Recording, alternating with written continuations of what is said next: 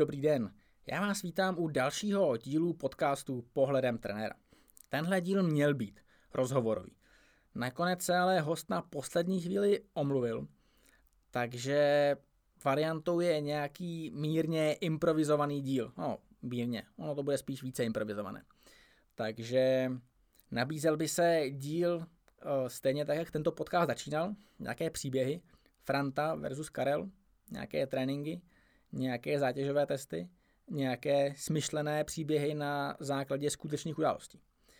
Ale tyhle příběhy vyžadují malinko větší přípravu, takže já se k tomu možná budu dostávat.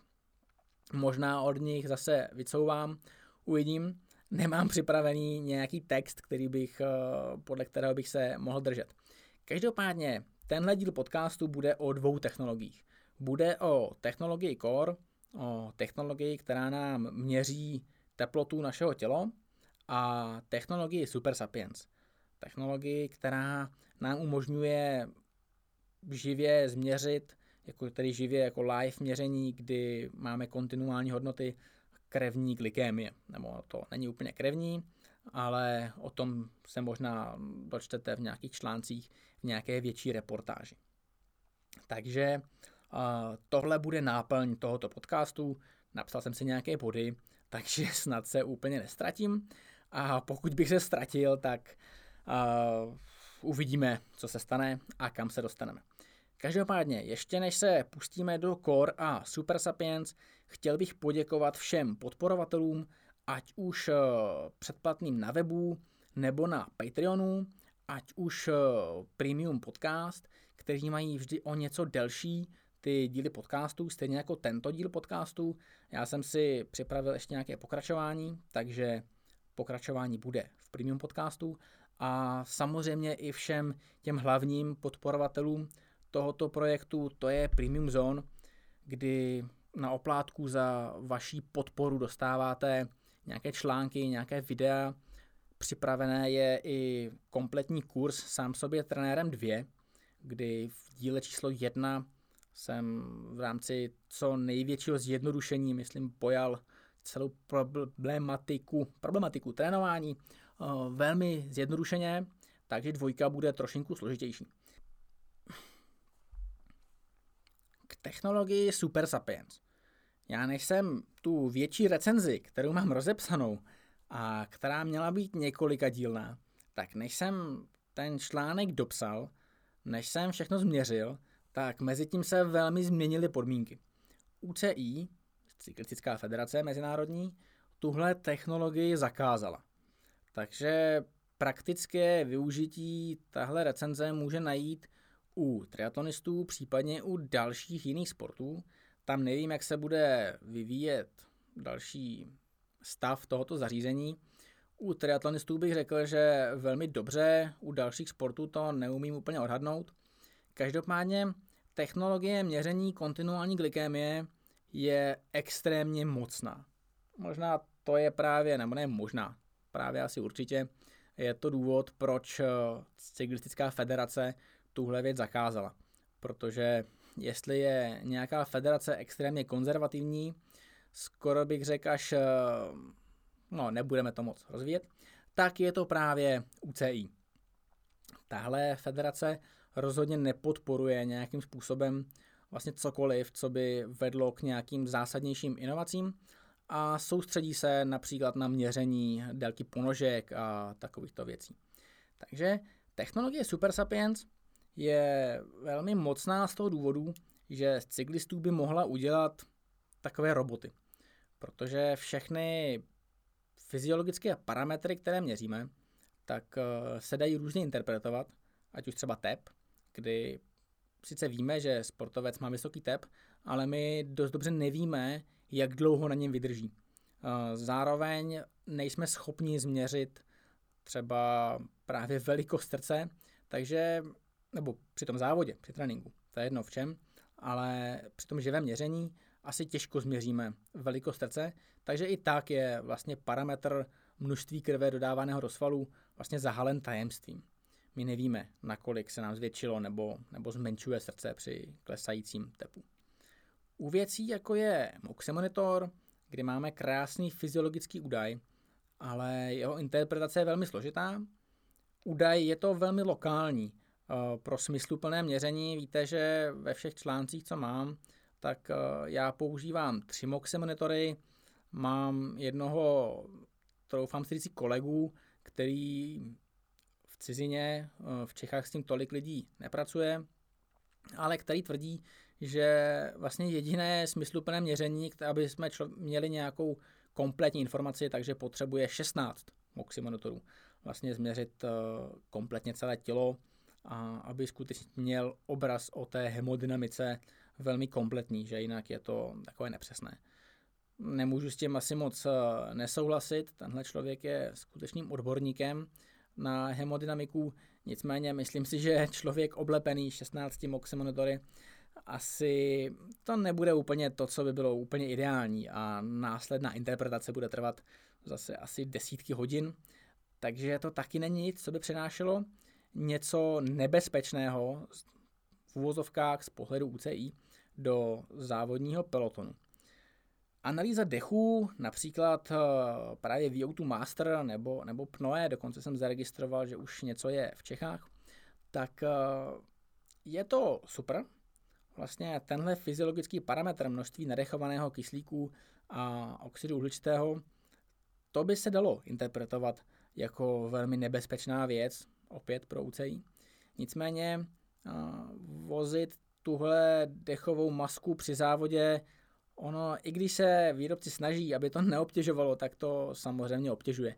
Takže je to pro nějaké spíše a, tréninkové prostředí, případně pro zátěžové testy, field testování a tyhle, ty, tyhle ty věci. Takže a, z pohledu těch fyziologických parametrů vlastně ta glykémie je naprosto ultimátní. Protože pokud nemáte nějakou hodnotu glykémie, pokud nemáte v těle, v těle řekněme cukr, ať je to velmi jednoduše pojaté, pokud nemáte v krvi cukr, tak uh, nemůžete fungovat. Prostě, prostě to nejde. Můžeme se bavit, že v režimu low carb máme nižší hladiny glykémie, ale to ničemu nevadí. Tam nevadí, ten eh, transfer se děje na, do svalů, se děje na nižší úrovni té glykémie, ale to množství tam vlastně propluje stále to samé. Takže asi rozumím tomu, proč eh, UCI tohle to zakázala a ten článek na tohle téma bude uh, o něco spožděn.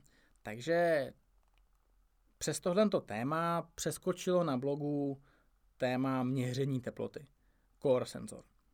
Dával jsem z něj už různé posty na Instagram, kdy vlastně první měření, první živé měření jsem prováděl eh, v, při mistrovství republiky v Bánovcích nad Bebravou, kde bylo skutečně velké vedro a několik dní předem v přípravě. Od té doby už vlastně všechny tréninky nějakým způsobem měřím, všechny zátěžové testy tím měřím, takže jestli jste nečetli recenzi na blogu, tak se můžete podívat, jak ten senzor vypadá. Je to taková krabička, přidělává se na hrudní pás, takže je to vlastně hrozně použitelná věc. A já tím ten článek končím. Já mám, rovnou vám řeknu ten závěr.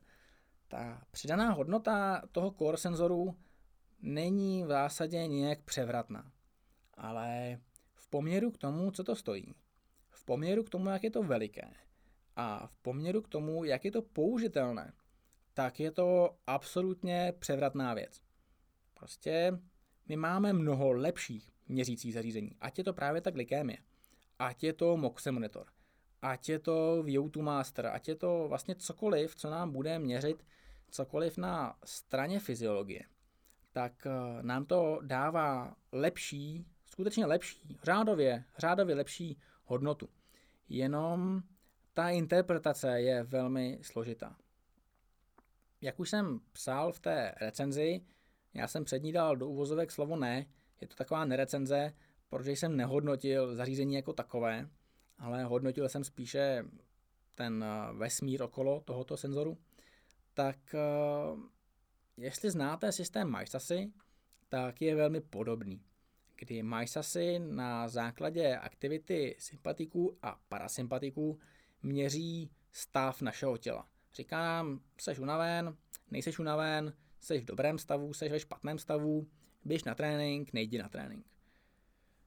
Ta interpretace majsasy je samozřejmě velmi složitá a v rozhovoru s Radiem Šlachtou jste možná dospěli ke zjištění, že Radim se snaží to nějakým způsobem zjednodušit, aby to bylo použitelné a smysluplné. Balancuje mezi velkými daty, a které jsou velmi těžce uchopitelné a nějakým až příliš zjednodušeným měřením. No a podobně je tomu u senzoru Core. Core nám združuje všechno možné. Zatímco tady, zatímco tady MySasy nám združuje vlastně všechny parametry našeho těla a dává nám nějaký výstup, v jakém stavu je naše tělo a my moc nevíme, jestli máme hlad, jestli moc zubneme, jestli jsme ve škole ve stresu, jestli jsme ve stresu kvůli tréninku, kvůli tomu, že jsme byli v posilovně, nebo kvůli tomu, že jsme si ukopli malíček a máme nějakou zlomeninu, což by se taky mohlo stát. Uh, jestli to je kvůli tomu, že byla nějaká noční party, tak to asi tušíme, ale vlastně nejsme schopni moc odlišit tento případ od jiného případu, co se tady děje. A měření teploty těla je velmi podobné. Na tom by se dal právě vystavět ten příběh. Mějme tady našeho Frantu a Karla, dva nějakým způsobem velmi podobné závodníky. A já je mám. Ten příběh není úplně mm, vymyšlený. Já mám skutečně dva velmi podobné závodníky, kteří mají velmi podobnou výkonnost. Co se týče zátěžových testů, tak ten má lepší tenhle parametr, tamhle ten druhý má lepší jiný parametr, ale v součtu jsou velmi podobní. Každopádně jsou schopni trénovat spolu, to, že ten jeden vyjede na kopec ho něco málo rychleji než ten druhý, tak každopádně jsou tréninkově velmi kompatibilní. Pokud jedeme ale trénink například za motorkou, tak jeden z nich uh, bude mít jeden ukazatel trošku jinde než druhý. A ten ukazatel je právě teplota těla. Já už jsem to rozepisoval v tom článku na blogu. Měli jsme tréninky na 20 minut, dělali jsme souvislé tempo a tempo poklesu saturace, tempo zrychleného dýchání a všechny tyhle ty věci jsou vlastně velmi podobné. Samozřejmě se trošinku lišily, jsou to dvě individuality, ale po těch 20 minutách jeden sportovec měl tempo nebo tu intenzitu růstu teploty téměř dvakrát větší než ten druhý sportovec. Je to způsobené tím, že v součtu ty malé rozdíly v té fyziologii způsobují právě ten velký rozdíl na straně teploty. No a teď kdy to vadí a kdy to nevadí. Kdy se ukáže, že Karel je lepší než Franta. A bude to právě ten okamžik, kdy budeme, dáme, kdy dáme do celého toho příběhu naše prostředí. Když bude chladno, tak to bude v zásadě jedno, protože ta teplota se nestane nějakým limitujícím faktorem. Ale pokud bude extrémní vedro, například jako bylo v těch bánovcích nad Bebravou, nebo jaké panuje a asi i bude panovat v budoucnu právě ty červnové, červencové dny, asi nějaký ten srpen, tak se může ukázat, že někteří sportovci mají prostě jinou limitaci v březnu, v dubnu, možná i v únoru, to je v zásadě jedno, na nějakých testech, které jsou většinou samozřejmě v laboratořích, tam začínáme, takže jsou v takových podmínkách, které jsou normální pokojové teploty a pokud je vám vedro, tak vám v tom zařízení dají větrák, takže vás budou ochlazovat. No ale přijde červenec a najednou ten sportovec nedosahuje odpovídajících výsledků. Podle zátěžových testů uděláme si nějaké kontrolní testy, tak eh, ty provedeme zase v tom homogenerovaném prostředí. Zase v té laborce, kde na toho sportovce budeme foukat, a nebo uděláme nějaký field test a otázkou je, jestli ho uděláme za těch extrémních podmínek, jakou jsou ty závody. No a právě tady se může ukázat, že ten limitující faktor se nám někam posouvá. Že ano, je to třeba dýchání. dýchání, pokud máme respirační limitaci, tak ji táme stále a stále. Ale ona se nám projevuje tím, že máme zrychlené dýchání. No a řekneme si, OK, tak Franta rychleji dýchá, ale není to, že by jeden měl 30 a druhý měl 60 frekvenci dechu. Nebude to nikdy dvojnásobné, bude to kousek. Nicméně, pokud uh, budou mít respirační svaly o nějakých 5-6 nádechů za minutu méně, tak samozřejmě vykonají méně práce. Samozřejmě vyprodukují méně tepla. A teď už se k tomu dostáváme, že samozřejmě to nebude vadit právě v tom březnu, ale může se ukázat, že v červenci nám to už velmi vadí. No a to se dostávám ke třetímu tématu. V tréninkové poradně jsem, což je skupina na Facebooku, jsem zmínil, že v některých článcích je, jsou informace o dýchání. Napsal jsem Naučme se dýchat právě na základě informací z VO2 Mastera, který používám pro vlastně takové ty field testy. A neposlední řadě uh, už jsem avizoval v posledním podcastu, pokud jste předplatitelem Premium Zone, tak neváhejte dorazit a ten VO2 Master vám půjčím. Takže uh, pojďme zpátky, zpátky k tématu. Uh, v tréninkové poradně, což je skupina na Facebooku, jsem dal nějakou informaci o dýchání a dostal jsem takovou malinkou čočku v uvozovkách, že tam ten článek není. A já jsem si schválně udělal takovou jako rychlou rešerši a ta zmínka byla i v tom minulém podcastu, takže, uh, takže ne, člá, zmínky o dýchání jsou vlastně všude. Ono, já osobně si myslím, že dýchání se extrémně podceňuje. Dokonce můžu říct, že jsem našel na zátěžových testech respirační limity nebo limitace i u triatlonistů, což se přiznám, že mě velmi překvapilo.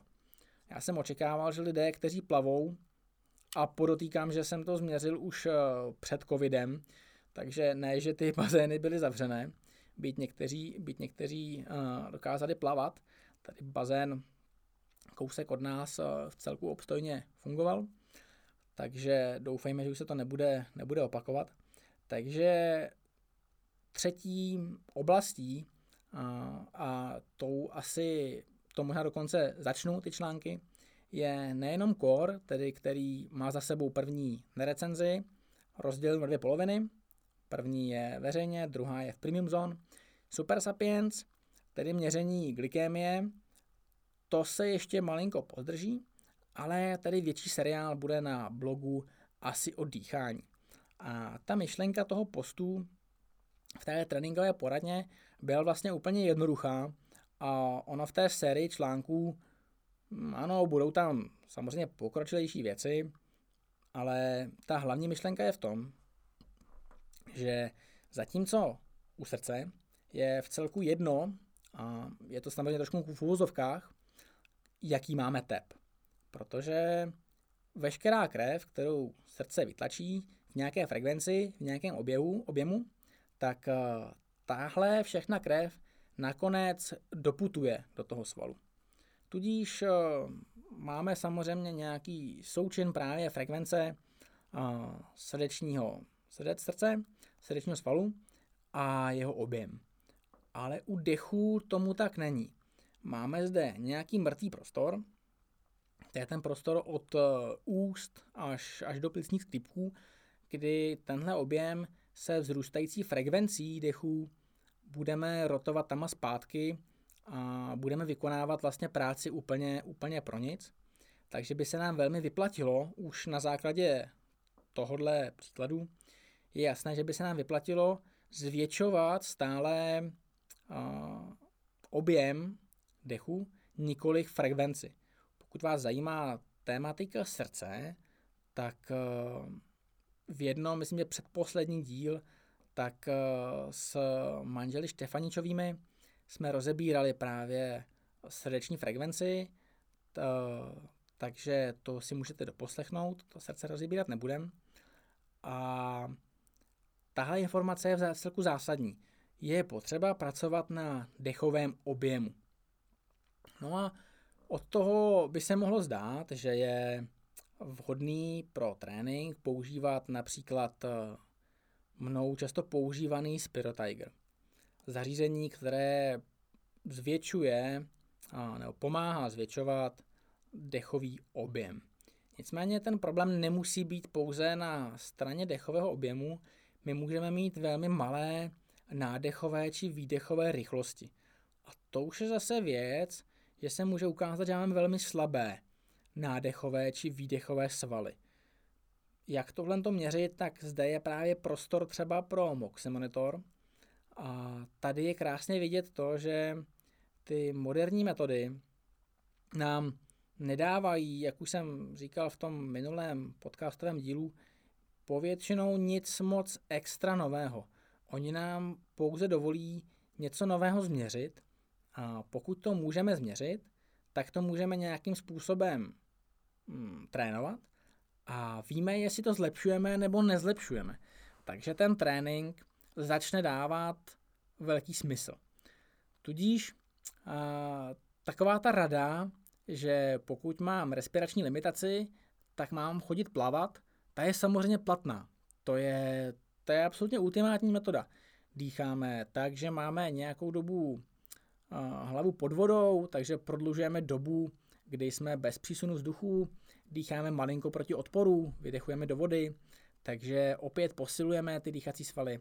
Vlastně z velké části pracujeme na, právě na dýchacích svalech.